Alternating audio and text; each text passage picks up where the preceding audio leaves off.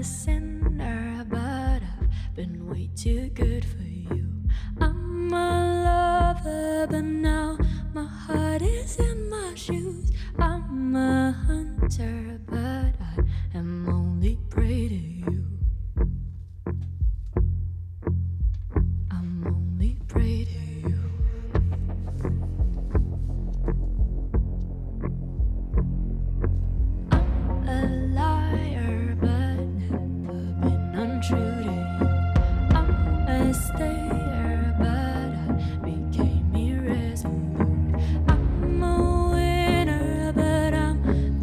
Saatlerimiz 17.01. 17'de programı açıyoruz. Oğuzhan Akay'la Runner başlıyor. I'm hiding from the truth.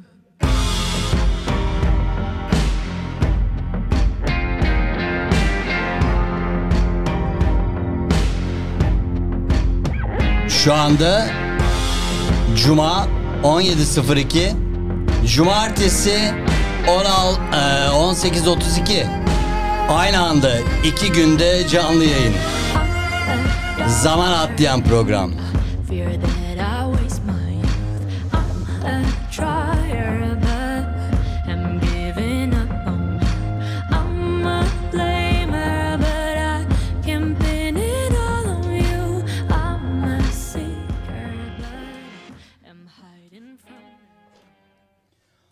Bu haftaki konuğumuz bir yazar, bir oyuncu, Ankaralı, aynı zamanda Burcu Seçmeer. Hoş geldin Burcu. Hoş buldum. Nasılsın? İyiyim. Çok Ankara'dan güzel. Geldin değil mi şimdi? Ya evet. Bugün mü geldin? Dün geldim. Dün geldin. Dün. Evet, Ankaralısın dedik. Hadi bir Ankaralılık maceranı bir anlat bakalım. Nerelerde okudun? Nasıl gelişti hayat maceran? Nasıl gelişti? Ayrancı'da, Hoşdere Caddesi'nde. Hoşdere'de. Evet, oturuyordum. Gayet sanırım yakınmışız. Evet, evet. Tabii ben de son duraktaydım. Oradaki bu çılgın sokak çocuklarından biriydim ben. İşte bahçelerde büyüyen, saklanmaç oynayan. Hal sokağı çocukları gibi. Ya evet, gerçekten tam öyleydi. Güzel, keyifli bir çocuk, böyle dizleri yara olanlardan. Kuka oynayıp paten kayanlardan. Evet. Evet. Kalabalık apartmanlarda büyüyen. Arı Koleji'nde okudum. Sonra, özel değil mi o? Arı Koleji özel miydi o dönem? Evet. Evet. Özel bir okul. Ama böyle çok hani bu oyuncular, yazarlar hep derler ya, çocukluktan belliydi bir şey. Bu arada aile nasıl? Anne, baba? Aile son derece böyle akıllı, mantıklı. Biri avukat, biri doktor. Böyle... öyle bir ailenin çocuğuyum. Tabii bunlar şaşırdılar. Bu çocukta bir acayiplik var. Böyle külotlu çorapları kafama takıyorum. Heh, tam işte, onu soracaktım. Evet. Annemin kıyafetler bir geliyor eve, benim üzerimde ayakkabılar. Bunları giydiğim yetmiyor gibi de apartmanı geziyorum, komşuları falan. İçinde var yani bu durum. Evet, evet. İşte bu klasik fırçalardan işte mikrofon yapmalar. Böyle aileler bir araya toplanınca, akrabalar ya da komşular, hadi kızım çık bakalım bir şeyler yap, bir taklit yap falan, oluyor muydu öyle şeyler? Evet, evet oluyordu. Yani benim enteresan bir şekilde anne tarafım da çok güzel taklit yapar. Öyle mi? Evet, annem doktor ama acayip taklit yapar. Teyzelerim öyle, yani biraz kakara kikiri bir Sen aile. Neyin taklidini yapıyordun? Mesela bir oyuncunun taklidini mi yapıyordun, yoksa... Ne bileyim bir şarkıcının taklidini mi yapıyordun, yoksa hepsini de yapıyor muydun? Yani daha çok aile üyeleri, arkadaşlar. Bir de tabii onlar bildikleri için daha da çok gülüyoruz. İşte teyzem şöyle, arkadaşlarım böyle falan, kahkah, kikik. Yani renkli ve böyle hareketli bir ailede büyüdüm aslında. Ne güzel. Evet, her ne kadar hani akılcı tipler gibi görünseler de böyle şamataya, eğlenmeye, hikaye, anı anlatmaya çok yatkın bir aile benimki. İşte bu... Henüz ama... zaten 79 doğumlusun, söylememizde bir sakınca yoktur. Hiçbir sakınca yok. Daha renkli televizyon yok. 80'li yıllar, 82'de falan başladı galiba deneme yayını. Evet. Ankara'ya renkli televizyonun yayını acaba ne zamandı? Galiba bir Bursa'dan bir canlı yayın yapılmıştı o zaman. Bir özel televizyon yayınıydı. henüz renkli televizyonlar da gelmemiş ama renkli camlar takılırdı şeyin, evet, televizyonların üstüne, biliyor musun? Var mıydı bilmiyorum sizin evinizde öyle bir şey. Evet, sonradan geldi. Sonradan. Renkli, hı-hı, evet, televizyon, tabii ki. Hı-hı. TRT 1, TRT 2 yayınları. Tabii. Ve TRT 2'de çok güzel diziler vardı. Hatırlıyorum Fame diye, Şöhret diye bir dizi vardı. Ya efsane değil mi? Evet. Biz seyredip deliriyorduk. Müthiş şeyde, koreografi. Evet. Müziği de çok güzeldi onun. Evet. Sanırım belki oradan da bir ilham almış olabilirim. Yani onların o konservatuvar hayatları, işte yaptıkları şeyler beni çok büyülerdi. Hı hı. O zaman hatırlıyorum. Hani fikir olarak bir meslek gibi değil ama o renkli bir dünyaydı benim için. İşte hatırlıyorum karakterlerin dans dersleri olur, oyunculuk dersleri, tabii, olur falan. Peki ufak ufak böyle o şöhretli hayat, yapıyor oldukları işler aklımı çelmiş olabilir. Çünkü ben de onlar gibi davranırdım. İşte oradaki bir karakter, bir gün Doreen'de olurdum falan. Hı-hı. Konservatuarı, Ankara Konservatuarı da Devlet Konservatuarı, Ankara'nın sonuçta hani kalburüstü sanatçılarını, evet, yetiştiren bir yer ve hocalarıyla. Oraya gitmeyi değil de üniversitede başka bir yere gitmeyi tercih ettin. Aslında Bilkent. Şöyle oldu.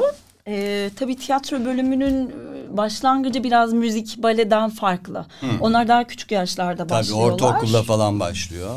Yani benim bu işi asıl meslek olabileceği fikrini aklıma sokan kişi benim ortaokulda bir hocam vardı. Serpil Karaoğlu diye. Hmm.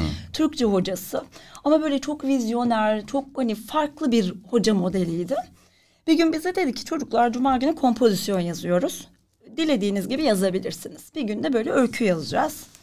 Sonra gittim bir şeyler karaladım falan. Gönüllü var mı okuyacak olan ben. Okudum böyle. Aa, bir baktım sınıf şey oldu. Alkış kıyamet. Burcu çok güzel etkiledi, okudum. Çok heyecanlandırdım falan. Benim bir aklımı çeldi bu iş. Bıraktım öyle matematik, kimya falan. Ben her hafta bir sonraki cumaya öykü yazıyorum. Ki onları gerçekten canlandıracağım. Yani onları oynayacağım. Sınıftakiler de işte alkışlayacaklar falan. Yani aslında... Yani sanki tiyatro okumuşum, sonra yazmaya başlamışım gibi görünüyor ama aslında öyle olmadı. Yazdıklarımı okuduktan sonra bir gün Serpil Hoca beni yanına çağırdı. Ya Burcu dedi, ne kadar güzel canlandırıyorsun, şey yapıyorsun. Sen bence konservatuvar okumalısın, hı-hı, dedi. Yani güzel bir yönlendirdi bana, kapı açtı. Ben de bilmiyorum hani. Aklına girdi yani. Evet. Hemen babama, benim babam da işte o zaman Bilkent'te, üniversitede hukuk danışmanı, doğramacıyla çalışıyor. Hı-hı. Ama İnsan şimdi, doğramacı. Evet, yani böyle şey bir insan, hı-hı, aklı selim ama bizi çok tiyatroya götürürdü. Yani babam da çok teşvik etmiştir. Onu soruyorum. Zaten Ankara'nın, evet, bir tiyatro ortamı var ya. Evet, evet. Biz düzenli tiyatroya giden bir aileydik zaten. Sonra araştırdık. Ast ya da çağdaş sanat var mıydı? O dönemde vardı değil mi? Ast'ın oyunlarına gidiyorduk. Hı-hı. Devlet tiyatrosu oyunlarına çok giderdik. Hı-hı. Öyle iyi bir şey, yani düzenli bir tiyatro şeyimiz vardı. Hafta sonları falan özellikle değil, evet, mi? Evet, evet. Meraklıydı babam. Ondan sonra bir araştırdık, soruşturduk. Bir baktım benim liseyi bitirmem gerekiyor konservatuvar sınavı için. Ama ben o kadar girmişim ki havaya. Çünkü zannediyorum ki müzik bölümü gibi hemen başlayabilirim bir yerden. Hı hı. Ben o lise 3 yıl boyunca gerçekten gün saydım. İşte 3 ay bitti, 5 ay bitti, bu sene de bitti. Hadi lise 2 olduk falan. Ya o kadar heyecanlandım ve o fikre dedim tamam ben İçinde bir ateş okuyacağım, yanıyor yani. Evet. Zaten. Yani sağ olsun Serpil Hoca'dır bana bu konuda sen bunu yapmalısın diyen. Şimdi öğretmenlerin öyle, hayatımızdaki, evet, evet, yeri değil mi? Evet, gerçekten öyle. Sonra da işte üniversite sınavı. O zaman ÖSS'ye girmek yeterli oluyordu. Hı hı. Sonra yetenek sınavına girdim. O büyük bir hayalin gerçekleşmesidir benim için. Ya nasıldı o sınav? Var mı o dönemden hatırladığın mülakat oldu mu hiç? 2 aşamalıydı. 2 aşamalı. 3 tane parça hazırlıyorsun. Hı hı. Kendin seçebiliyorsun. Bir şiir okuduk, bir de şarkı söyledik. Hmm. Şimdi tabii düşünüyorum o zamanlar hani bizi yönlendirenler daha şeydi, klasik parçalar, işte Romeo ve Juliet oyna, işte Ferhat ile Şirin oyna. Şimdi aslında o kadar boyumuzdan büyük roller ki bunlar, yani nasıl oynayacaksın? Ama öyle de yaptım. Bir Juliet hazırladım, işte Mehmene Banu hazırladım. Çok böyle Cüneyt Gökçer o zaman kadromuzdaydı. Hocam da oldu. Böyle ilginç bir anım vardır onunla. İşte ne söyleyeyim, şarkı söyleyeyim falan. Ama büyük de bir Sezen Aksu hayranıyım falan. Küçüğümü söyleyeyim dedim. Duygulu da bir şarkı falan bilmem ne. Şarkı söylettirmeleri de çok ilginç yani tiyatro sınavında. Ama müzik kulağına da bakıyorlar. İşte o önemli bakıyorlar. Bir şey. Mesela konservatuarda öyle bir şey yoktur. Yani şöyle sınavında. Hatta önce piyano başında bir ses, iki ses, üç ses onları verdiriyor. Sonra ritim tutturuyor. Sonra bir böyle melodi tekrar ediyorsun. En sonunda şarkı. Ben de söyledim böyle küçüğüm ama. Bayağı da zor bir parça yani Sezen Aksu'nun yani. Değil mi? Söyledim, dinledi Cüneyt Hoca, böyle durdu. Üzülme üzülme canım, büyürsün. Herkes büyüyor dedi. Öyle tatlı da bir anım vardır. Sonra oldu. Cüneyt Gökçer mi bu arada o? Evet, Cüneyt Gökçer. Oo. Cüneyt Gökçer. Benim yıllar sonra Yıldız Kenter'le de çalışma şansım oldu. Öyle mi? Ne güzel. Evet, onunla da yüksek lisans yaparken. Ama benim Bilkent'te olduğum dönemde Gürcü hocalar çok vardı. Yani Bilkent oradan. Evet. İlginç. Böyle 6-7 tane bu Stanislavski ekolü dedikleri. Evet, metot. Evet, tiyatrosu, gerçekçi. Sovyet. Aha. Tiyatroya yakın. Şimdi biz ama asıl onların ekolünden yetiştik. Hı-hı. Güzeldi ya, o Bilkent'teki 4 yılım da çok. Nasıl çok aldın işte. Sınav sonucunu falan hatırlıyor musun? Sınav sonucunu çok heyecanlandım. Kaç kişi aldılar bu arada? O dönem biz galiba 9-10 kişi girdik. Ve benim tam sınava girmeden önce hani tuvalete gideyim falan filan böyle fermuarım patladı. Bak işte. Ya pantolonumun fermuarı patladı. Murphy kanunları. Allah'ım diyorum, nasıl olacak, ne yapacağım falan. Orada etrafı soruyoruz, çengelli iğnesi olan var mı falan. Ben rolümü unuttum. Allah'ım diyorum, nasıl çıkacağım karşılarına. Neyse bir şekilde çözdük işi. Ama tabii sınav o kadar heyecanlı ki fermuarı falan da unuttum. İyi geçmişti. Güzel geçti. Zaten ilk sınavı geçersen ikinciye giriyorsun. Tam nerede nasıl almıştım haberi hatırlamıyorum ama böyle çılgınlar gibi bağırdığımı hatırlıyorum sevinçten. Bir de sonra ilginç bir şey oldu. Ben o sene kazandım. Bilkent'in de böyle dinlere destan bir hazırlık sınavı vardır. Hı hı. Yani o sınavı geçiyorsun, bölüme başlıyorsun. Normalde bir de şöyle, Bilkent'te diyelim ki yarım dönem hazırlık okudun, başlayabilirsin bölüme. Ama Bilkent öyle değil. Çok böyle az sayıda, yani tiyatro öyle değil. Az sayıda öğrenci aldıkları için o bir sene hazırlık okursun ya da okumazsın. Neyse ben de böyle çok heyecanlıyım. Bir de kolej mezunuyum. Bir de üstüne kursa gittim. Dedim kesin geçeceğim. Girdim sınava. Özgüven evet, patlamış. Dedim, herhalde ya yapacağız, ne olacak falan. Sınavım da çok iyi geçti. Erken bile bitirdim. Böyle diyorum ki bir daha baştan bakayım, bir daha şey yapayım derken son 10 dakika anonsu yapıldı. Ben şöyle kafayı hafif bir yana çevirdim. Bir baktım yanımdaki kız böyle kan ter içinde şöyle şöyle paragraf soruları çözüyor. Aa. Ve ben o soruları görmedim bile. Aa. Bakıyorum arkayı bir çevirdim. Yani sorular eyvah. Olacak şey değil ama belki 30 soru paragraf eyvah. Soruları ve ben görmemişim bile. Dedim ki bitti bu iş ya, kaldım. Yani geçemeyeceğim kesin, Allah bilir hangi kurdan başlayacağım. Ağla ağla bittim falan. Hakikaten de orta seviye bir İngilizce şeyine düştüm. Hazırlık sınıfına. Biliyor musunuz, hayatımın en büyük şansı oldu bu benim. Pekiştirme anlamında mı? Şöyle oldu. Ben dediğim gibi yani o bir dönemi hazırlık okudum. Okula başlayamadım. Bir sene sonra başladım. Tamam. Bir kere o sene başlasam Bilkent tarihinin en kalabalık sınıfındayım. Bir. Yani biz geçsem sınavı. Biraz da geçimsiz bir sınıftı iki. Oo. Ben tabii bir sene sonra başlayınca 9 kişilik bir sınıfa düştüm. Ne diyorsun? Birbirimizi çok sevdik, çok iyi anlaştık. O dönem hatta Şahan da sınıf arkadaşımdır benim, Şahan Gökbakan. Aa. Evet. Yani nasıldı o dönemde peki? Parantez. Yani şöyle, Şahan bir kere çok yetenekli bir çocuktur. Belli miydi yani? Gerçekten yetenekli bir çocuktur ve çok iyi gözlemcidir. Ama şöyle de bir komik durumumuz var. Biz tabii hepimiz çok idealistiz. Mezun olacağız, devlet tiyatrosuna gireceğiz. İşte Shakespeare oynayacağız. Şahan hiç öyle değildi. Birinci sınıfın ilk günü dedi ki ya ben dedi meşhur olacağım ya dedi.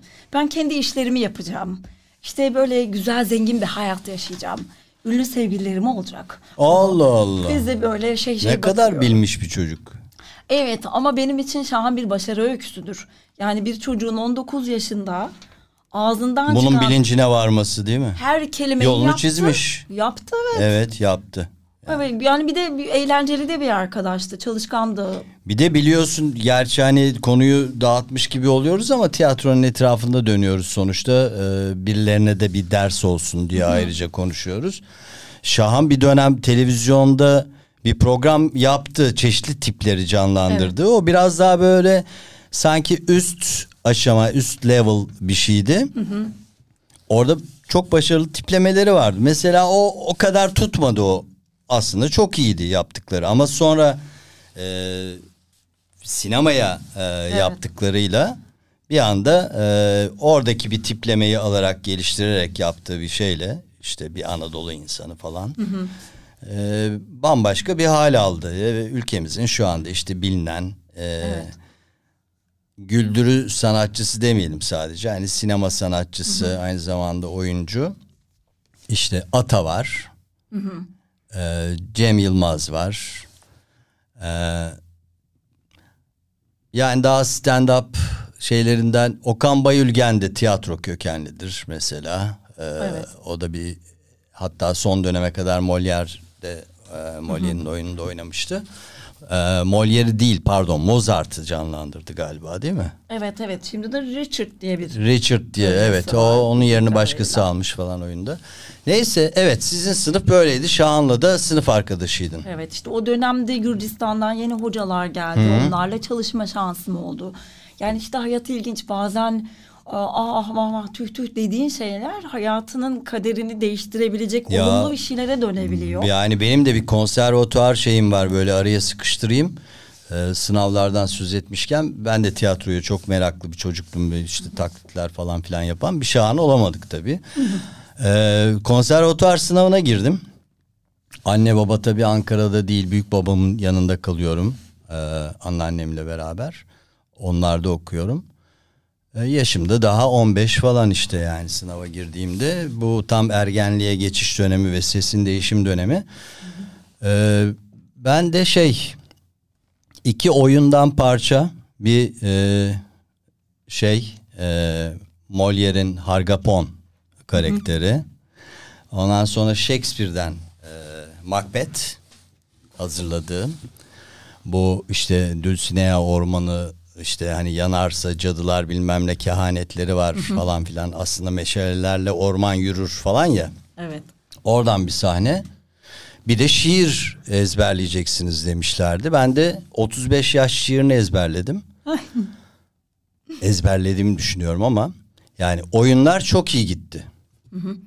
Hatta dediler ki işte bu hocalar, Cüneyt Gökçer falan filan yine var orada. Hı hı. Sen nereden bu hareketleri yapıyorsun? Nereden şey yapıyorsun? Ben dedim, yani böyle içimden geldi. Böyle kendim. Hani birisi mi yardım etti? Yok dedim. Hı hı. Hadi bakalım şiirini oku dediler. Başladım şiiri okumaya. İkinci dörtlükte unuttum ben, sıfır. Gelmiyor. Bir de bağır dediler. Ta dediler tiyatro yani arka sıradaki bile duysun. Ben bağırdım, bağırınca sesim çatallaştı. Dikkatim dağıldı. Onlara bakarken konsantrasyon bozuldu ve unuttum, ben çıktım sınavdan. Sonra zaten şöyle oldu, sınavı kazanamadım. Ayrıca da gözlerinden kaçmış bir yaş tutmama durumu vardı. Bir küçük yaştaymışım. Dediler ki hani sen hem sesin değişiyor şu anda, sanki ertesi gün de sahneye çıkacağım, değişecek tabii, yani ne olacak, alsanız ne olur yani. İşte hani şeyimiz de yok etrafımızda destekleyen. Böylece de bir ukde kaldı bende, tiyatro. Hı hı. Hani onun devamını konuşuruz sonra, nasıl oldu tiyatro hayatımıza girdi diye. Senle devam edelim. Hani sen sınavı anlattığın için seninki bir başarı öyküsü, benimki de orada bir unutma öyküsü. Tiyatrocu olacaktım ve hayatım başka olacaktı. Başka bir meslek yapmaya başlayacaktım. Olmadı. Radyoculuk girdi, televizyonculuk girdi, reklamcılık girdi falan filan. Evet. Ama bu unutma hikayesi en profesyonel oyuncunun bile sahnede başına gelebilecek. Ne yapıyorsun zaten mesela? Hani yine atlıyoruz, döneceğiz ama. Hı hı. Şöyle, benim hocam... Yaşadın mı hiç öyle bir şey? Unutkanlık. Yaşıyoruz tabii. Ne yapıyorsun öyle olduğunu? Bir de sen tek kişilik kendi oyunlarını oynuyorsun, kendi yazdığın şeyleri oynuyorsun. Son projede biraz daha avantajlıyım. Şimdi yazar ben olduğum için... Uydurabilirsin yani o anda, evet, başka bir şekilde dönüşebilir. Bir de duruma çok hakimim. Karaktere, olaya çok hakimim. Bir de karşındaki de unutabilir repliği. Öyle, evet, değil mi? O da yani unuttuğun anda nasıl toparlayacaksın? O da öyle bir şey. İşte iyi bir ekipsen herkes uyanık oluyor ve aportta bekliyor oluyor. Senin birkaç kişi oynadığın, 4 kişi oynadığın oyun da var mesela. Ona da geleceğiz. Evet. Şimdi okula dönelim tekrar. Şöyle bize rahmetli Zuraf hocamız vardı Gürcü, o şöyle derdi: replikleri unutabilirsin ama içinde bulunduğun durumu hiçbir zaman unutmazsın.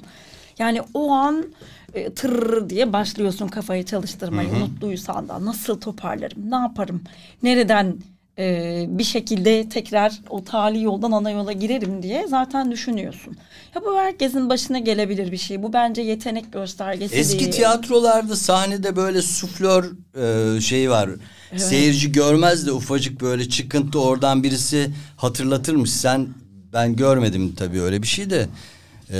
Sen tanık oldun mu hiç öyle bir şeye? Sufle, yani belki perde arkasından falan sufle veren oluyor mu? Yani muhtemelen o çocuklukta gittiğim devlet tiyatrolarında olmalı. Çünkü hep oyunların altında suflör diye yazar. Yazar değil mi? Evet. Ama bence bir suflörden sufle almak daha zor. Yani daha o zor. An çünkü çok hızlı hareket etmen lazım. Öyle aman da ne diyor duydun mu? Bir de seyirci de fark eder yani. Evet. Yani bence artık özel tiyatrolarda kalmadı. Çok... Artık ezberleyeceksin kardeşim. Girmiyoruz yani o şeylere. Aylarca çalışıyorsun zaten. Evet, biraz sahne zekanla, biraz piştikçe...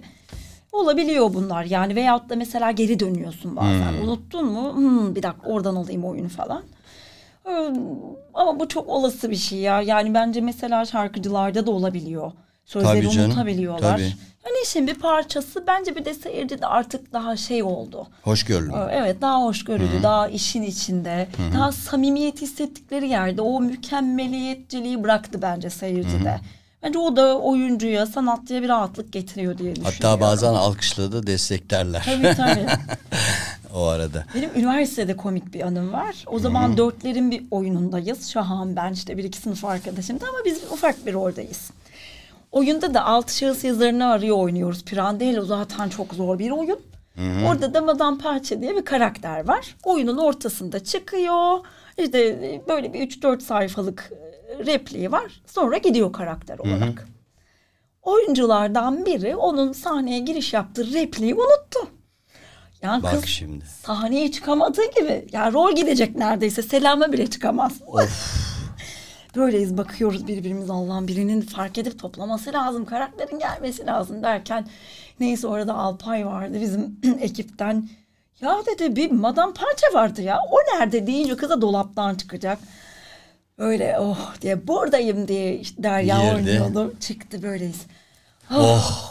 İşte bu bahsettiğim yani tali yoldan yine ana yola döndük öyle. Godo geldi gibi oldu.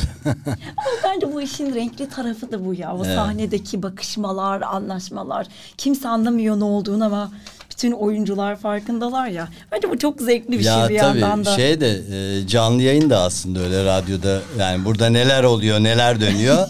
Biz fark ediyoruz tabii, dinleyici fark etmiyor, belki izleyenler fark ediyordur.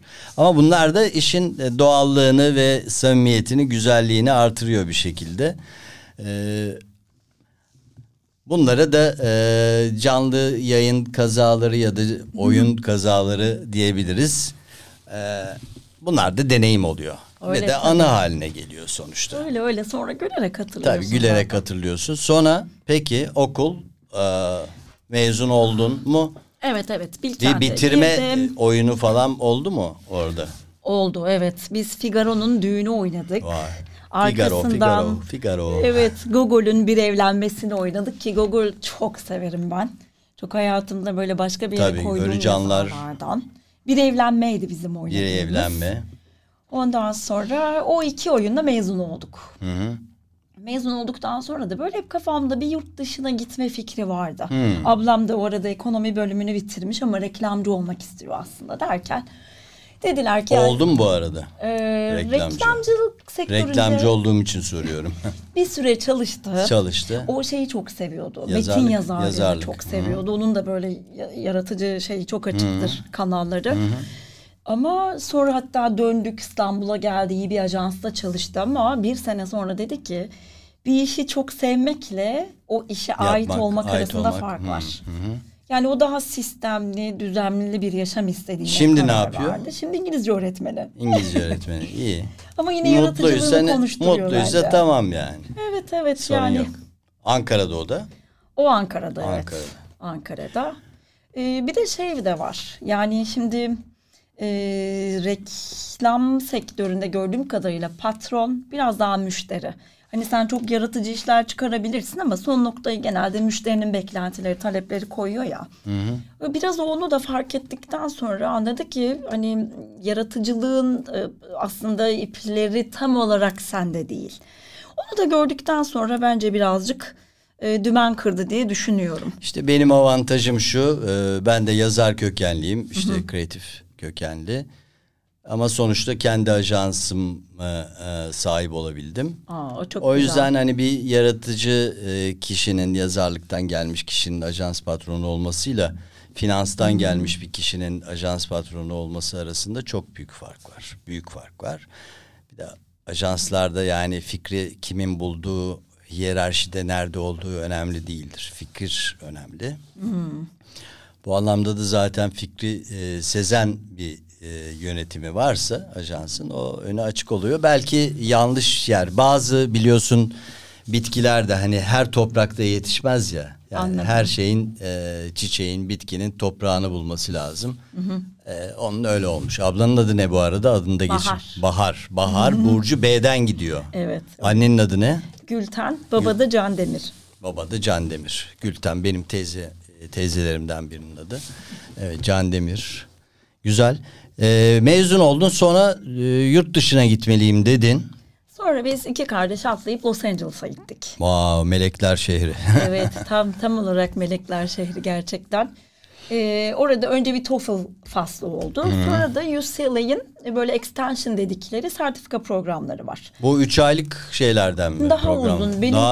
Benimki mesela 1,5 yıl. Bayağı bir programda. Seninki bayağı, evet. Bunu entertainment studies diyorlar. Yani böyle eğlence de dahil. Hı-hı. Ve içinde bir sürü farklı dersler var. İşte yazarlık var, oyunculuk var, yapımcılık var.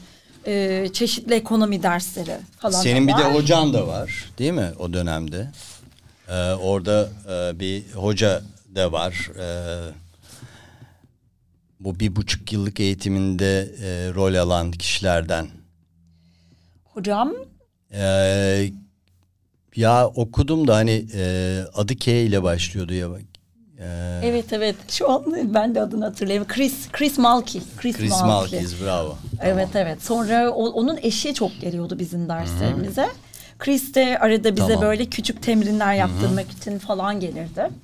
Yani kim var orada yani bu eğitime damga vuran, senin eğitimine ya da yeni bir ufuk açan, tıpkı bu işe başlamanı sağlayan Hı-hı. öğretmenin gibi diyebileceğin, böyle bir rol model gibi alabileceğin birileri var mıydı? Yoksa oradaki eğitim ortamı daha şey mi? Öğrenci öğretmen arasında daha eşit düzeyde bir şey mi? Yol göstericilik daha mı az? Şimdi bizim programlarımızda genelde böyle international öğrenciler, yani yurt Tabii, dışından gelen öğrencilerin Hı-hı. daha çok katılıyor. Hı-hı. O yüzden de hani o büyük sistemin içinde sivrilmek, bireyselleşmek çok kolay değil. Hı-hı. Yani Amerika'da aldığım eğitimlerden ziyade benim oradaki yaşantım, yani oradaki deneyimlerim, o kültürel renklilik, Hı-hı. işte bir başına ayakta durabilme dürtüsü. Aslında bence asıl okul o. Hı-hı. Yani bu sertifika programları aracı oluyor ama senin oradaki deneyimlerin, yaşadıkların, gördüklerin, koca bir okyanusun içinde var olma çaban, bence asıl okul bu aslında. Hı-hı. Ve de tanıştığın... Türk var mıydı orada? Var bayağı var. Hı-hı. Ama şu mesela... Sınıfta vardı yani. Sınıfta da var. İşte biz Westwood'da kalıyorduk. Bu UCLA kampüsün olduğu bölge. Orada da var. Ama şöyle yani... O zaman yine de şimdiki kadar popüler değildi oyuncular için. Hı-hı. Vardı giden ama mesela oyunculuk için oraya gelen insan sayısı bayağı azdı. Benim gibi 1-2 kişi biliyorum. Şu an çok daha fazla gidiyor insanlar oyunculuk eğitimi almaya, daha farklı. New York'a da öyle. Hı-hı. O zaman bu kadar şey değildi. Cazip bir seçenek gibi değildi. benim dönemimde. Hı hı. Yani daha çok farklı. Mesela işte pazarlama okumaya gelen çoktu. Mühendislik okumaya gelen çoktu. Çok fazla oyunculuk eğitimine gelmiyordu insanlar. Yani ben döndükten sonra 2005'te döndüm.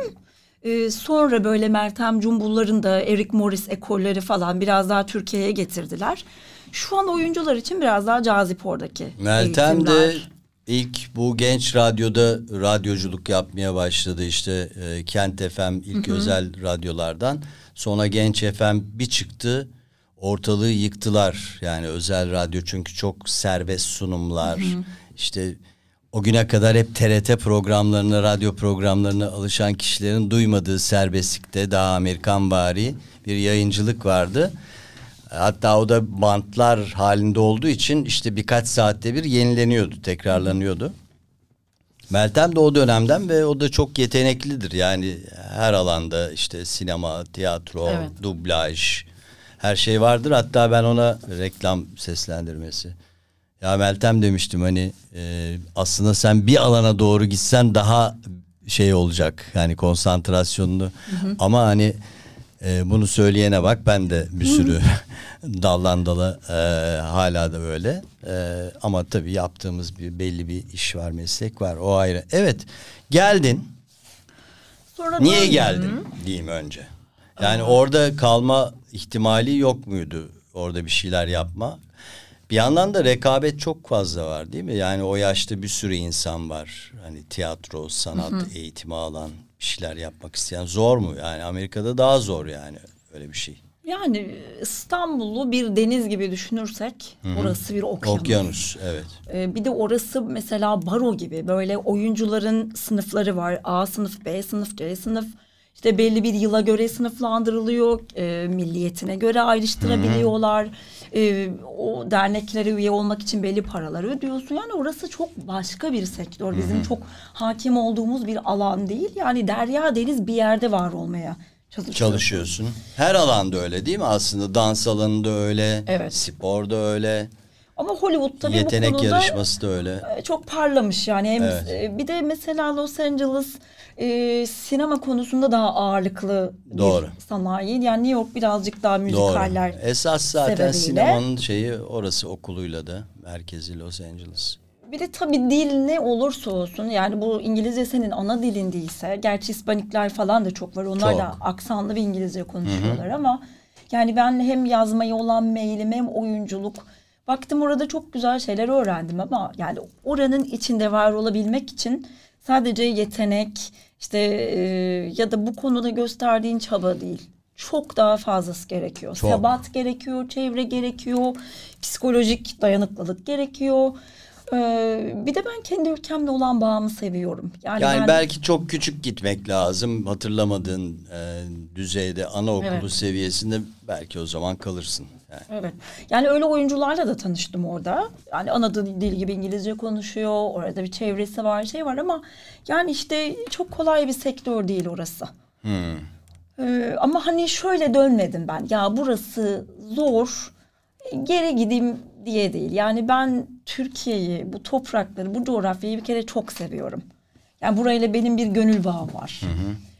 Ve böyle orada tanıştığım bir yönetmen de bana çok güzel bir şey söylemişti.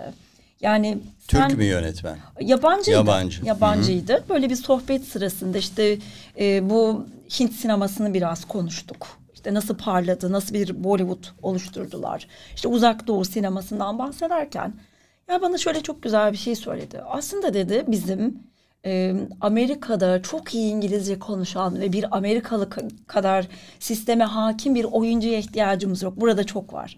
Onlardan var. Sen hangi rengi getiriyorsun, hangi tınıyı getiriyorsun? Evet. Tam olarak böyle. Yani Türk tiyatrosu mu? Türk sineması mı? İşte Türk edebiyatı mı?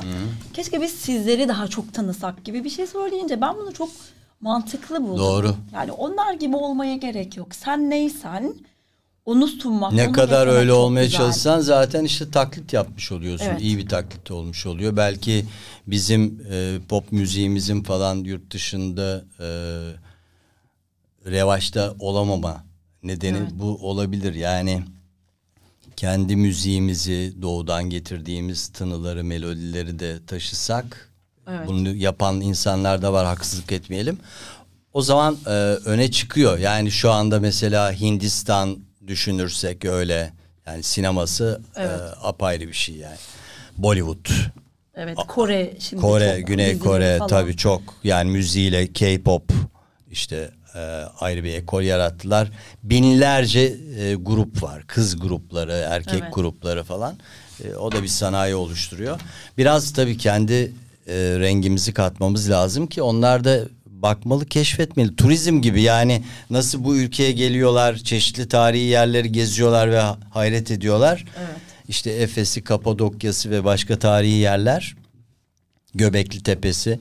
Onun gibi buradaki rengi, tınıyı, insanların kültür farklılığını, düşüncelerini onlara anlatabildiğimiz, gösterebildiğimiz zaman ilginç olacak. Yoksa mesela Amerikan yetenek yarışmaları var, televizyonda yayınlanıyor hala. Evet. Yani oralara birileri çıkıyor yani, inanılmaz diyorsun ki hani bizden böyle bir şey olur mu?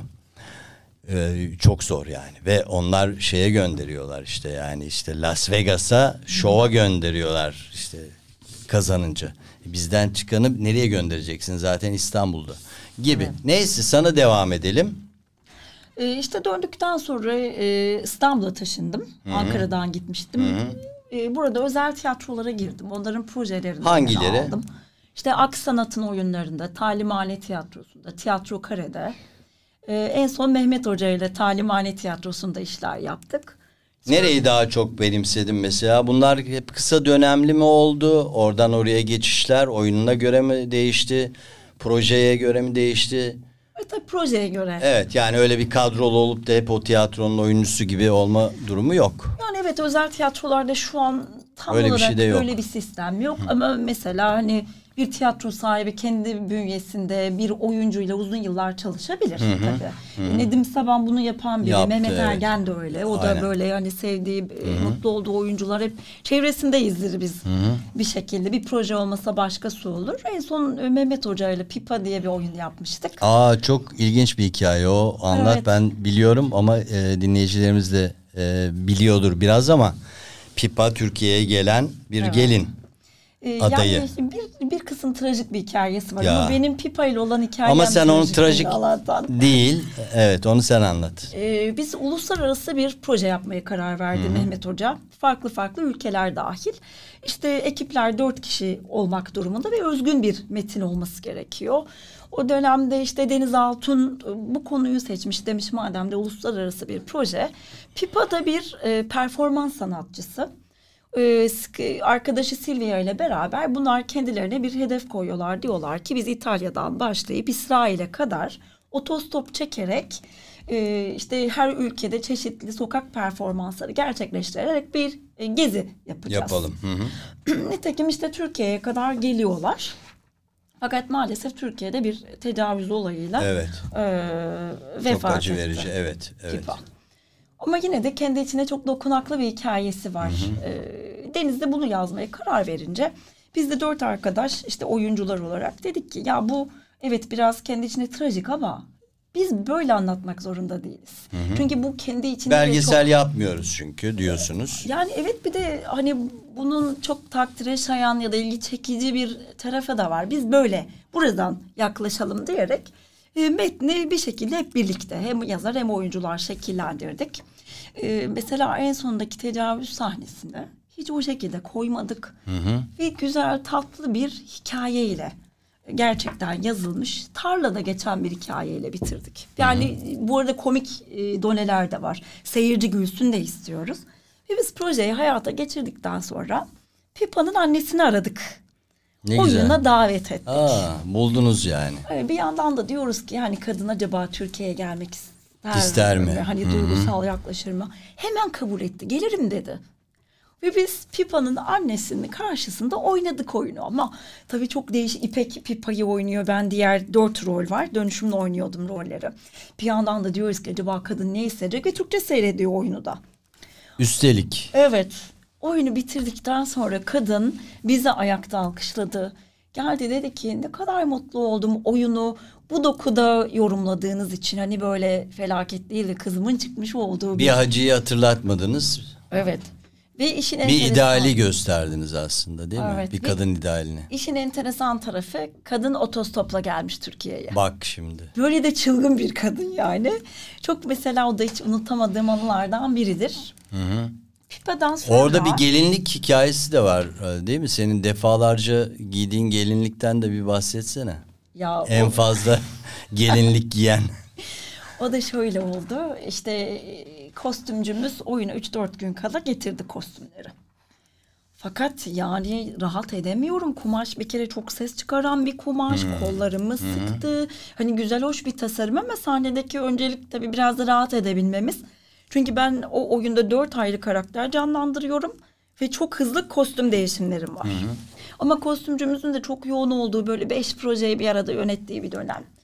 Dedim ki hani ben bununla yapamayacağım. Yetişemiyorum dakika olarak da. Olur da olmazdı derken 3 gün sonra da premier. Ara verdik. Yönetmen de arkadaşım. Dedim ki Lerzan annemin gelinliği tam olarak kızın şeyine çok uygun. Ne dersin? Bilmem sen olur dersen hani annen kıyabilir mi kostüm olmasına? Ya dedim kadın. Duruyor gelinlik bu arada evde annenin. Evet. Aradım annemi o çok zaman iyi. O Ankara'da ben İstanbul'dayım. Hı-hı. Anne dedim böyle bir şey yapsam yap dedi ne kadar güzel ben mutlu olurum dolap bekliyor falan. Neyse bana hemen ertesi gün kargo üstüme de böyle dikilmiş gibi oturdu.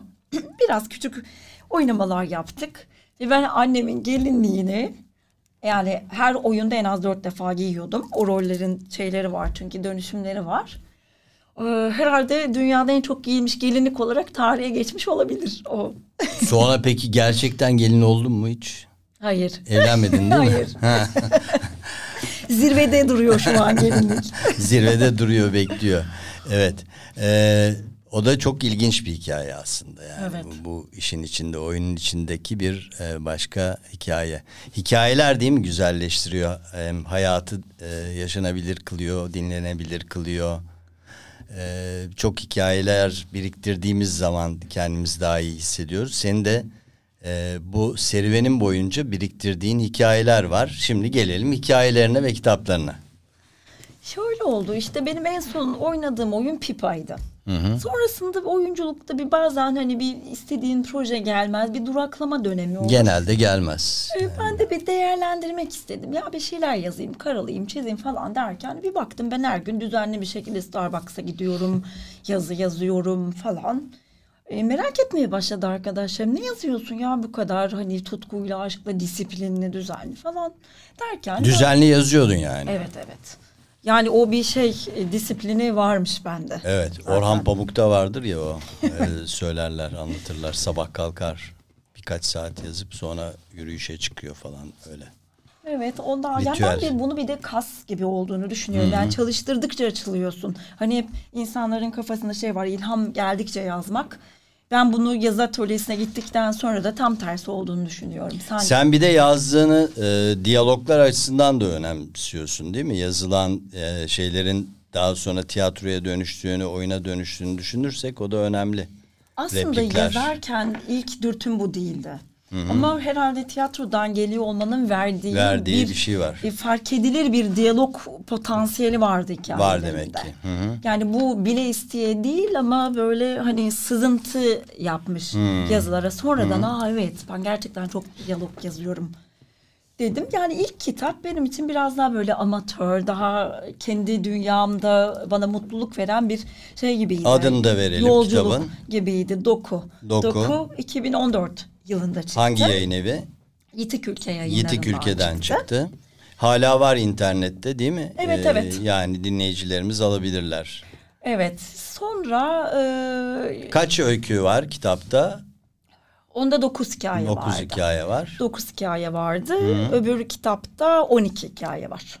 Şimdi öbür kitap dediğimde önemli bir günde 2017 yılında 2017. çıktı. O da Yitik Ülke yayınlarından. Hı-hı. Artık yeni zamanı gelmiş yeni bir kitabın galiba. Evet evet çalışıyorum. Var mı tezgahta? Var. Evet, yeni evet. öyküler. Biraz daha farklı bir format olacak bu. Böyle seçtiğim bazı görsellere yazıyorum şimdi. Bazısı fotoğraf, bazısı tablo. Şimdi yeni kitapta hikayelerin görselleri de olacak. Çok iyi. Benim de mesela Gölgede 100 derece şiirleri, JPEG şiirleri var.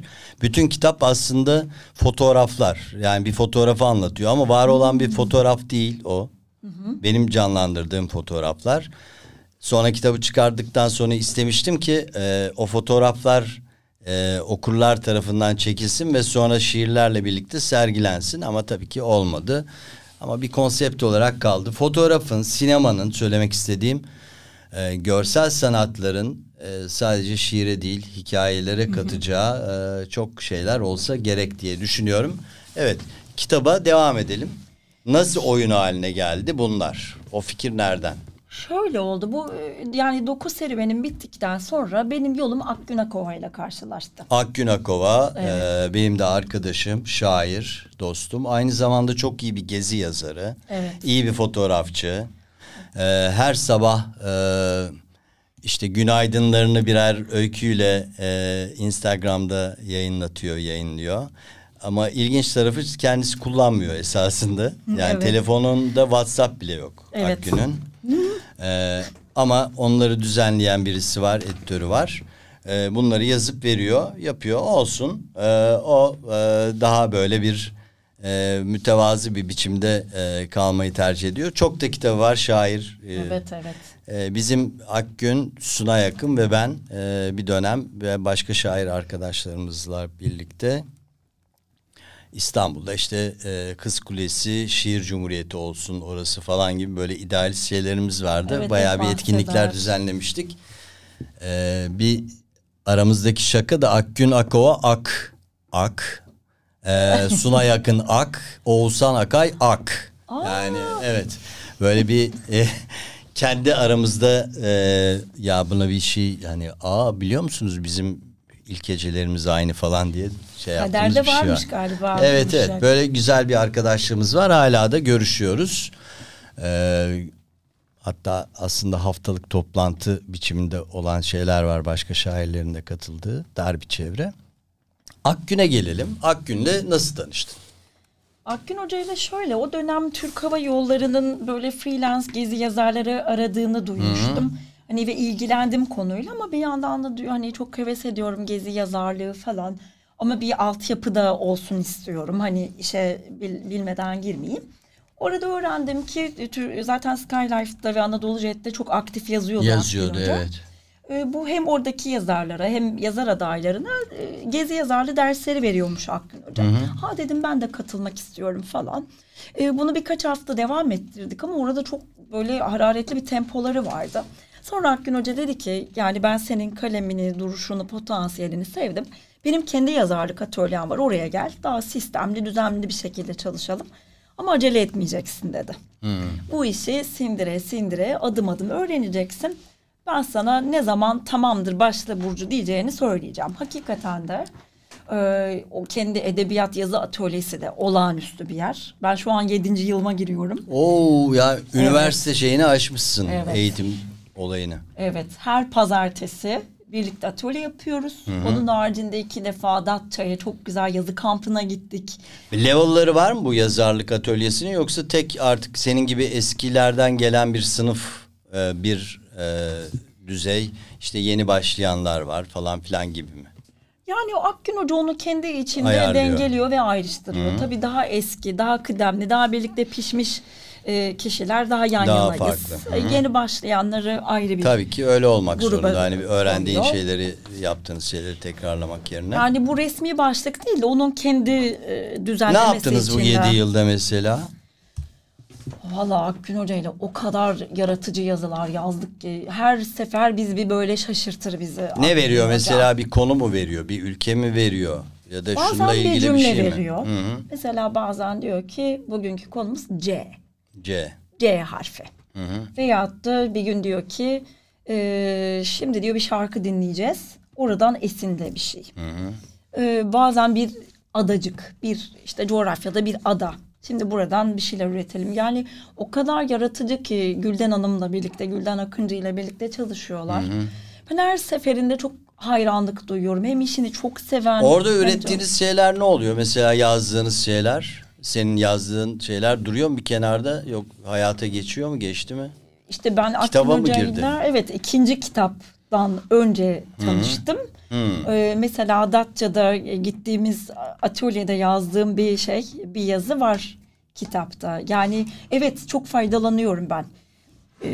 Şimdi de mesela üçüncü kitapta da atölyede yazdığım, oradan ilham aldığım bir takım şeylerle ürettiğim hikayeler var. Hatta şu an çalıştığım hikaye belki de biraz novella gibi bir şey de olabilir. Hmm. Baktım bayağı yazdırıyor kendini. O Akgün Hoca'nın bir fotoğrafından ilhamla yazdığım bir hikaye şu anki. Tam olarak Akgün Akova fotoğrafı. Gerçekten. Evet, Isparta'da çekilmiş bir fotoğraf. Çok çok ne güzel. Ne özelliği var fotoğrafın? Sana bu kadar yaratıcı gücünü harekete geçiren?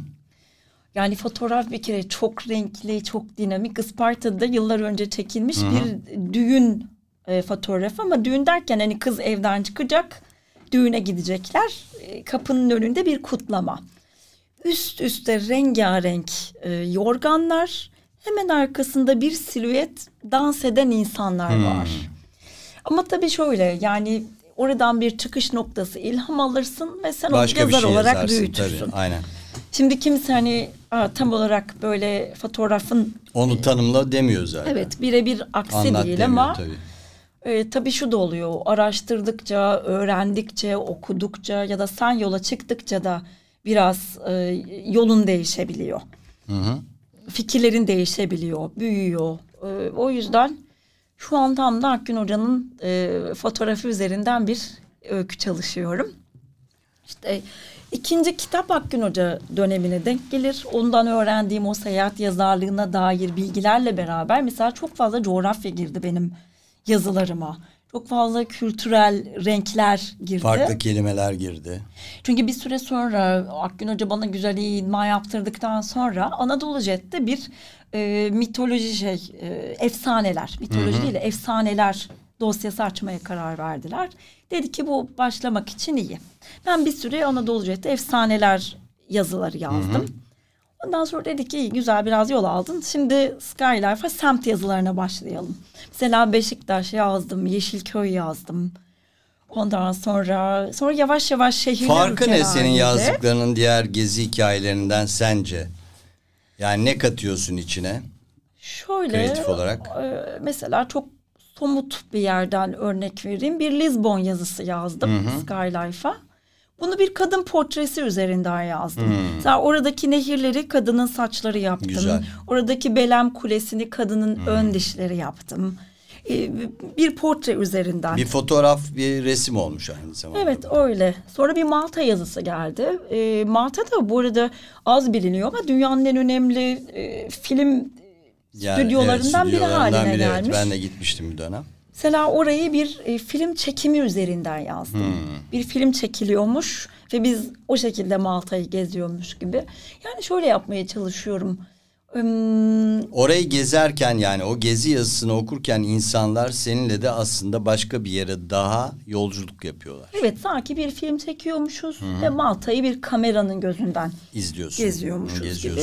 Yani böyle yaratıcı dokunuşlar koymaya çalışıyorum ben yazılarıma. Gezi yazısı da olsa, işte edebiyat da olsa. Zaten benim yazdığım türü genelde büyülü gerçeklik olarak tanımlıyorlar. Yani gerçekle hayalin iç içe geçtiği. Beraber olduğu. Evet, hem ayakları yere basan ama aynı zamanda kanatları olan. Yani benim temel vaadim galiba biraz pazartesi günü şimdi tiyatro oyunu canlandırdığım hikayelerde de. Yani ben istiyorum ki insanları hayal gücümle şöyle bir alayım. Evet, pazartesi bu arada Burcu Seçmeer'in oyunu var. Kanyon'da değil mi? Evet, Kanyon'da. Kanyon'da saat 20.30 muydu? Evet, Han sahnede olacak. Han sahnede. İlginizi bekliyoruz. Ankara seyircisi kadar İstanbul seyircisinde etkili olduğunu gösterin diyelim. Evet. Ne kadar sürüyor oyun? Totali bir buçuk saat gibi. İlk hikayem işte 45 dakika sürüyor. Ara veriyor musun? Evet, ara veriyorsun. Projede şöyle, bu ikinci bahsettiğim kitap adı Önemli Bir Gün. Oradan seçtiğim iki hikayenin canlandırıldığı iki ayrı performans. İlki Fısıltı'yla başlıyoruz. Fısıltı. O bir kitapçıda bir cumartesi gecesi, kitapçı kapandıktan sonra kitapların kendi aralarındaki konuşmaları, eğlenceleri. Her cumartesi yaptıkları bir şey bu. Ama bu tabii her cumartesiden biri değil.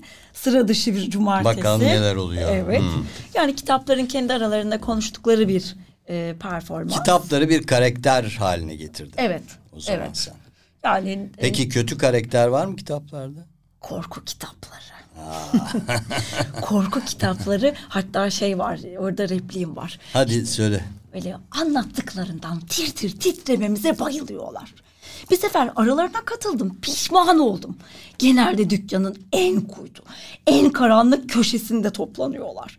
Konuşmalara kızgın cinlerden, seri katillerden, devasa büyüklükteki 5 gözlü yaratıklardan, evleri terk etmeyen hayaletlerden çıkıyorlar. Ya kitapçıda mıyız, zombi mezarlığında mı belli değil.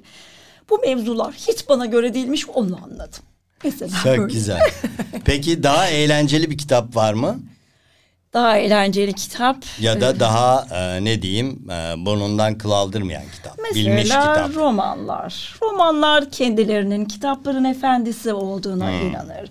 Ağırbaşlı, özgüvenli, biraz da ukaladırlar. Ama bunu edebi bir dille ve kelime oyunlarıyla yaptıkları için alınmazsınız. Selahattin kitapları var. Onlar sık sık bir düğe tüttürüp, kaptırıp gidiyorlar. Bir de kişisel gelişim kitapları. Evet. Onlar tüm kitaplara sevgi gönderiyorlar. Sevgi pıtırcıkları. Evet. Çünkü doğru ya da yanlış yoktur. Deneyimler vardır diyorlar. Ha bir de astroloji kitapları. Onlar da tabii böyle gökyüzü hareketlerine bakarak duruma açıklık getirmeye çalışıyorlar. Böyle renkli renkli kitaplar. Mesela bu kitapların arasında böyle yabancı dil konuşan var mı? Evet, dil kitapları var. Şöyle bir şey var. Mizah kitapları olan bitenden kahkahayı basıyorlar. Mizah kitaplarından biri diyor ki, bir akşam sohbet ediyorduk. Bir Almanca kitabıyla bir İspanyolca kitabı flört etmeye başladı. İlişkilerinin evet yürümediğini söylediler. Niye yürümediğini sorunca aynı dili konuşmadığımızı fark ettik dediler. Mizah kitapları gülünce bu sefer dil kitapları bozuluyor. Onları kibirli olmakla suçluyorlar. Hani alay ediyorlarmış gibi. Dil kitaplarımız da var. Evet, bu sohbet ne kadar sürüyor bu kitaplar arasında? Ve nasıl sonuçlanıyor? Yani tamam sonunu söyleme de. Bu ama hep devam eden bir konuşma. Bazılarını biliyoruz. Yani senin sahnende biliyoruz. Ama onlar hala konuşmaya devam ediyorlar değil mi? Senin oyunun olmadığı zamanda. Evet, ama bu cumartesi gecesi böyle tatlı tatlı atışmalarla konuşmalara başlarken öyle bir şey oluyor ki tüm kitaplar oldukları yerde duruyorlar. Aman Allah'ım, ne olacak? Evet. Yani tek bir sürpriz. Olayla hepsi bir duruyorlar ve işin rengi değişiyor. İnşallah yasaklanmıyorlardır. Yok yok. Evet, burası özgür. Öyle bir şey değil. Evet. Ya da yangın falan çıkmıyordur. Bilmiyoruz. Evet, bilmiyoruz. Kim bilir? Vallahi. Yani bilmiyorum. Şimdi dinleyenler bayağı iştahlanacaklar böyle bir şey görmek için. Bu arada peki bir hafif kostüm, aksesuar değişikliği oluyor mu kitaplar konuşurken ya da farklı kitapların konuşmalarına geçerken ışıkla mı, yer değiştirerek mi? Sahneye bir görüntü düşürerek mi arkanda, nasıl hallediyorsun o tür şeyleri, anlatımı? Aslında benim hedefim, yani bunlar bir hikaye canlandırması olduğu için bütün odağı hikayenin merkezinde tutmakta. O yüzden dümdüz siyah bir kostüm giyiyorum. Aksesuarım yok. Bir küçük kırmızı ışıklarım var. Çünkü cinsel kitaplar konuşmaya başlıyor bir yerde. Evet, oraya böyle küçük kırmızı noktalarım var. Evet. Kırmızı nokta, evet. Evet. Bir de mikrofonla şarkı söylediğim bir bölüm var. Çünkü müzik kitapları da işin içinde. Nasıl? Müzik sana mı ait yani? Evet. Bestesi. Bir genç hadi söyle. Pop grubu çıkıyor. Korkunç bir şarkı söylüyorlar ama. Yani amacım tam olarak şarkının korkunç olması. Üzerine. O yüzden bu performans şimdilik oyuna saklıyım. Öyle mi? Evet. Bir diyelim bir tane bir cümle. Tamam, o zaman şarkıda. Şöyle, bu bir ergen grup. Hı-hı. Delik Çoraplar grubun adı da. Böyle klasik müzik kitaplarını az sonra devriltecek türden bir şarkı söylüyorlar. O da kazıtık saçlar jöle tutmaz. Bu yaşta akıl aranmaz. Enerji çok bedende durmaz. Kalsak olmaz, gitsek olmaz.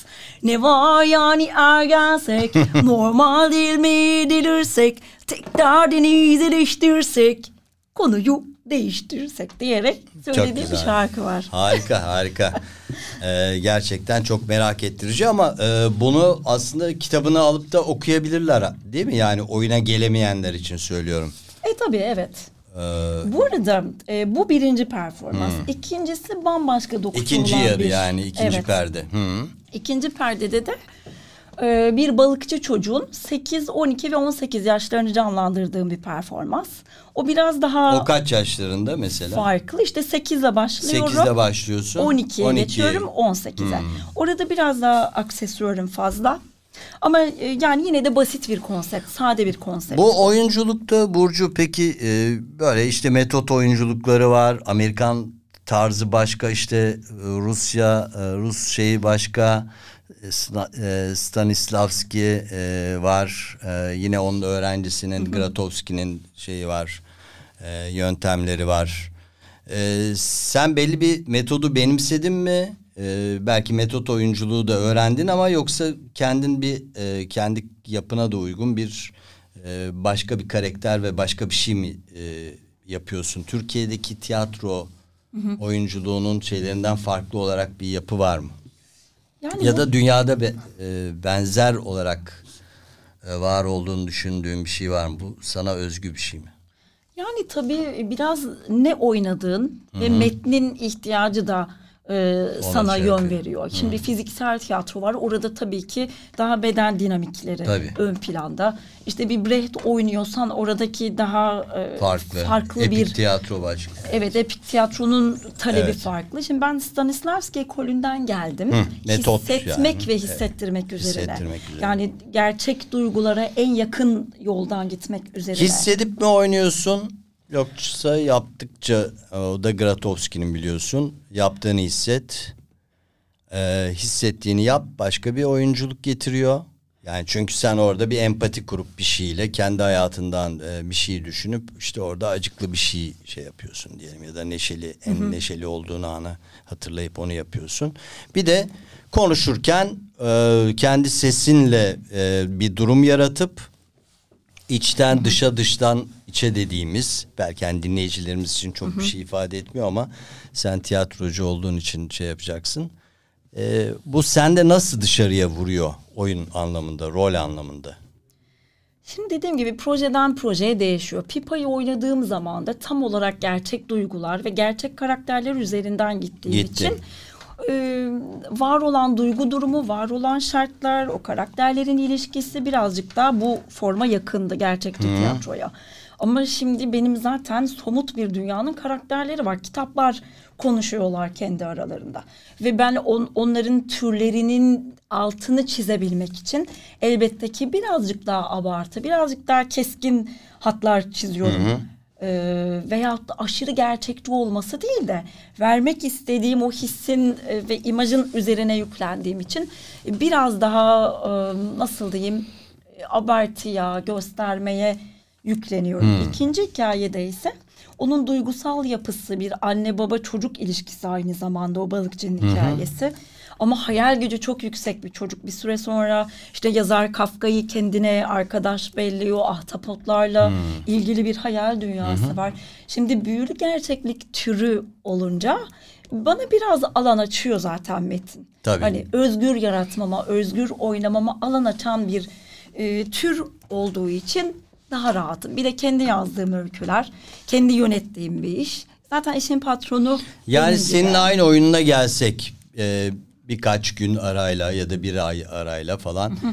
O oyunla öbürü arasında yine bazen birebirdir ya oyunlar, böyle birebir oynanır. Hı hı. Yani bir fark olmaz. Daha böyle stand-up'ta değişir falan da seninkinde de değiştirdiğin, geliştirdiğin bölümler oluyor mu? Kitabın dışında. Çok büyük çaplı değil. Çok değil. Ana yapıya sadık kalıyorsun, evet, değil mi? Yani bir de tek kişilik bir oyun, öykü akışı var. Şimdi ona sadık olmayı da biraz gerektiriyor benim oyunum. Artı edebi türde yazıldıkları için o... Yani ağzına oturması, onun kendi içindeki... Kakofoni olmaması lazım. Evet, anatomik yapısı biraz sadık kalmayı gerektiriyor. Ama şu, mesela seyircinin reaksiyonlarına göre kısalttığım, uzattığım, işte abarttığım, parlattığım yerler oluyor. Veyahut da bu karakter şunu da diyebilir. Hadi onu da ekleyeyim dediğim zamanlar var. İçinden geliyor yani o anda. Ama hani öyle şaşırtıcı derecede ben bambaşka bir oyun izlemiştim ya da bu kız bunu böyle oynamıyordu dedirtecek bir şey değil. O kadar değil. Evet. Anladım. Peki geleceğe yönelik düşüncelerin nedir? Yani birkaç yıl sonra neler olacak? Tabii insan yarın ne olacağını bilmiyor hayatında da hayaller anlamında, yani ne düşünürsen onu gerçekleştirirsin gibi bir şeye inanıyorsak, kendini nasıl, nerelerde görmek istiyorsun, neler yapmak istiyorsun? Ya ben de ilginç bir şekilde bu kendi yazdığını oynama dürtüsü ve keyfi çok ağır bastı. Çok ağır bastı. Ya muhtemelen oyunculuğu, özellikle tiyatroda bu şekilde devam ettiririm diye düşünüyorum. Çünkü yazmayı da çok seviyorum ve yazmak ciddi bir mesai. Ama kendi işini yaptığın zaman bunu alan açma şansın çok fazla. Yani böyle dizilerde oynayayım ya da işte şu tiyatronun işine gireyimden ziyade ben de kendi hikayelerimi canlandırayım. Kendi tiyatro oyunlarım olsun. Kendi yazı düzenim olsun. Bir de bu pandemiden dolayı biraz mola verdim ama bu gezi yazılarını çok özlüyorum. Gezi yazılarına yeniden dönmek istiyorum. Onlar da olabilir. Belki bir gezi programı olabilir. Belki, neden olmasın, evet.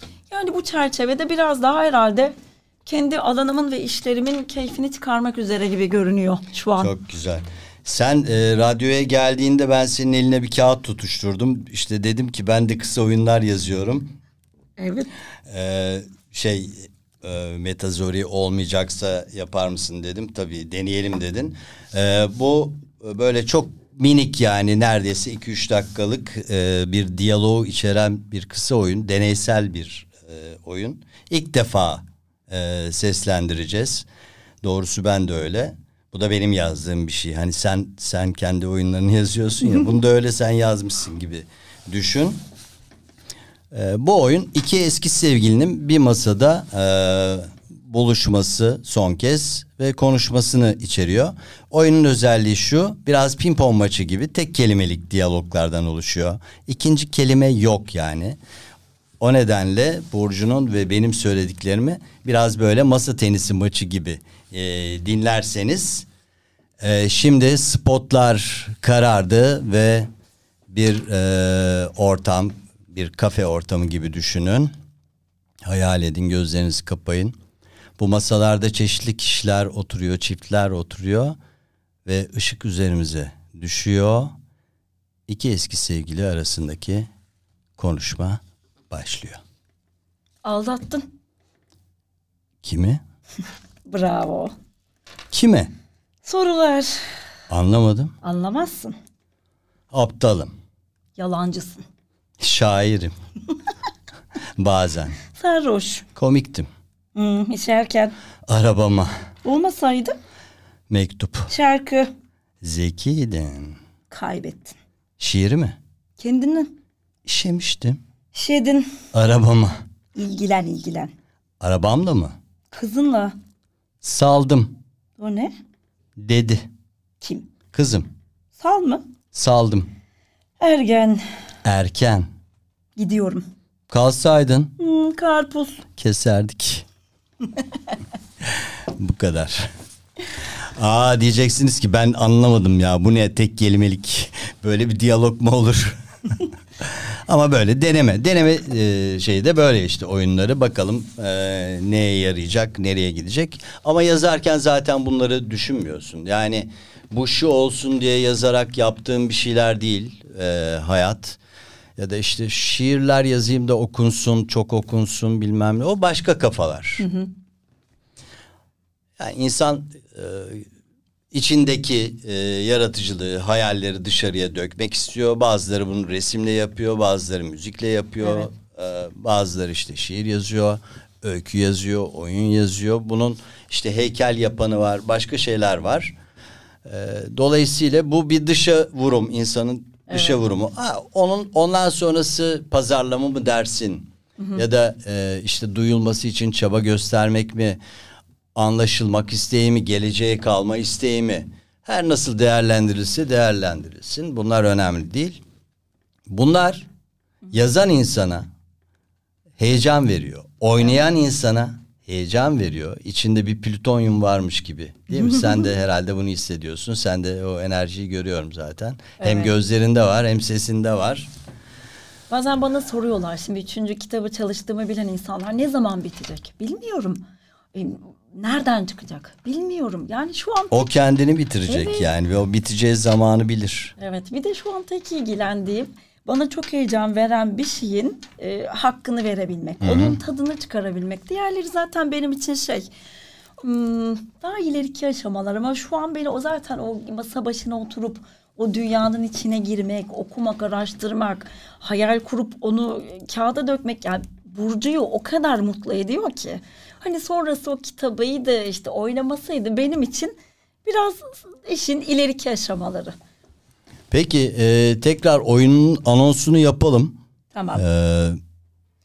28 Kasım'da Kanyon'da. Evet, pazartesi günü Han sahnede. Akşam 20.30'da. Öykü performansı ama canlı kanla seyredeceğiniz bir şey bu yani. O yüzden de tek kişilik oyun olarak da adlandırıyorum ben bunu. Biletleri gişeden mi alıyorlar, yoksa bir yerden mi temin ediliyor? İnternetten var mı? Tiyatrolar.com'da. Tiyatrolar.com'dan alabilirsiniz. Kaçırmayın deriz. Peki kapatmadan şöyle diyeyim. Ya işte sohbet güzeldi, iyiydi ama şunları da keşke söyleseydim dediğim bir şey var mı? Keşke kalmasın hiç hayatımızda, istiyorum çünkü. Şunu söyleyebilirim. Hepimiz bir hayat gailesi içinde olduğumuz bir dönemdeyiz. Ve böyle sanatsal bütün faaliyetler artık lüks gibi gelmeye başladı insanlara. Ama bence öyle değil. Bence yaşamı, varoluşu çok anlamlandıran bir şey. Bunu bütün sanat dalları için söylüyorum. O yüzden onu hayatınızdan eksik etmeyin. Onu kendinize yoldaş belleyin diyorum. Çünkü sanat iyileştirir ve mutlu eder. Evet, sanat hayatı güzelleştirir. Sanatçı olmasanız bile sanatla ilgilenmeniz hayatınıza renk ve güzellikler getirecektir diyoruz. Evet, güzel bir müzik olsun, güzel bir tablo, güzel bir dizi, film. Böyle her güne bence bir miktar serpiştirmekte fayda var. Çok teşekkürler geldiğin için. Çok sevindik seni radyo dinleyicilerimize tanıtmaktan dolayı. Oğuzhan Akay'la Runner'da oyuncu ve yazar Burcu Seçmeer'le birlikteydik bu hafta. Evet, bir Runner daha sona eriyor. Önümüzdeki hafta tekrar Runner'da bir başka Runner'la buluşana kadar hoşçakalın. Evet, sen de veda edebilirsin ve sevdiklerine ileteceğin bir şey varsa buradan. Yaşamak güzel, tadını çıkaralım her anın. Evet, tadını çıkarın.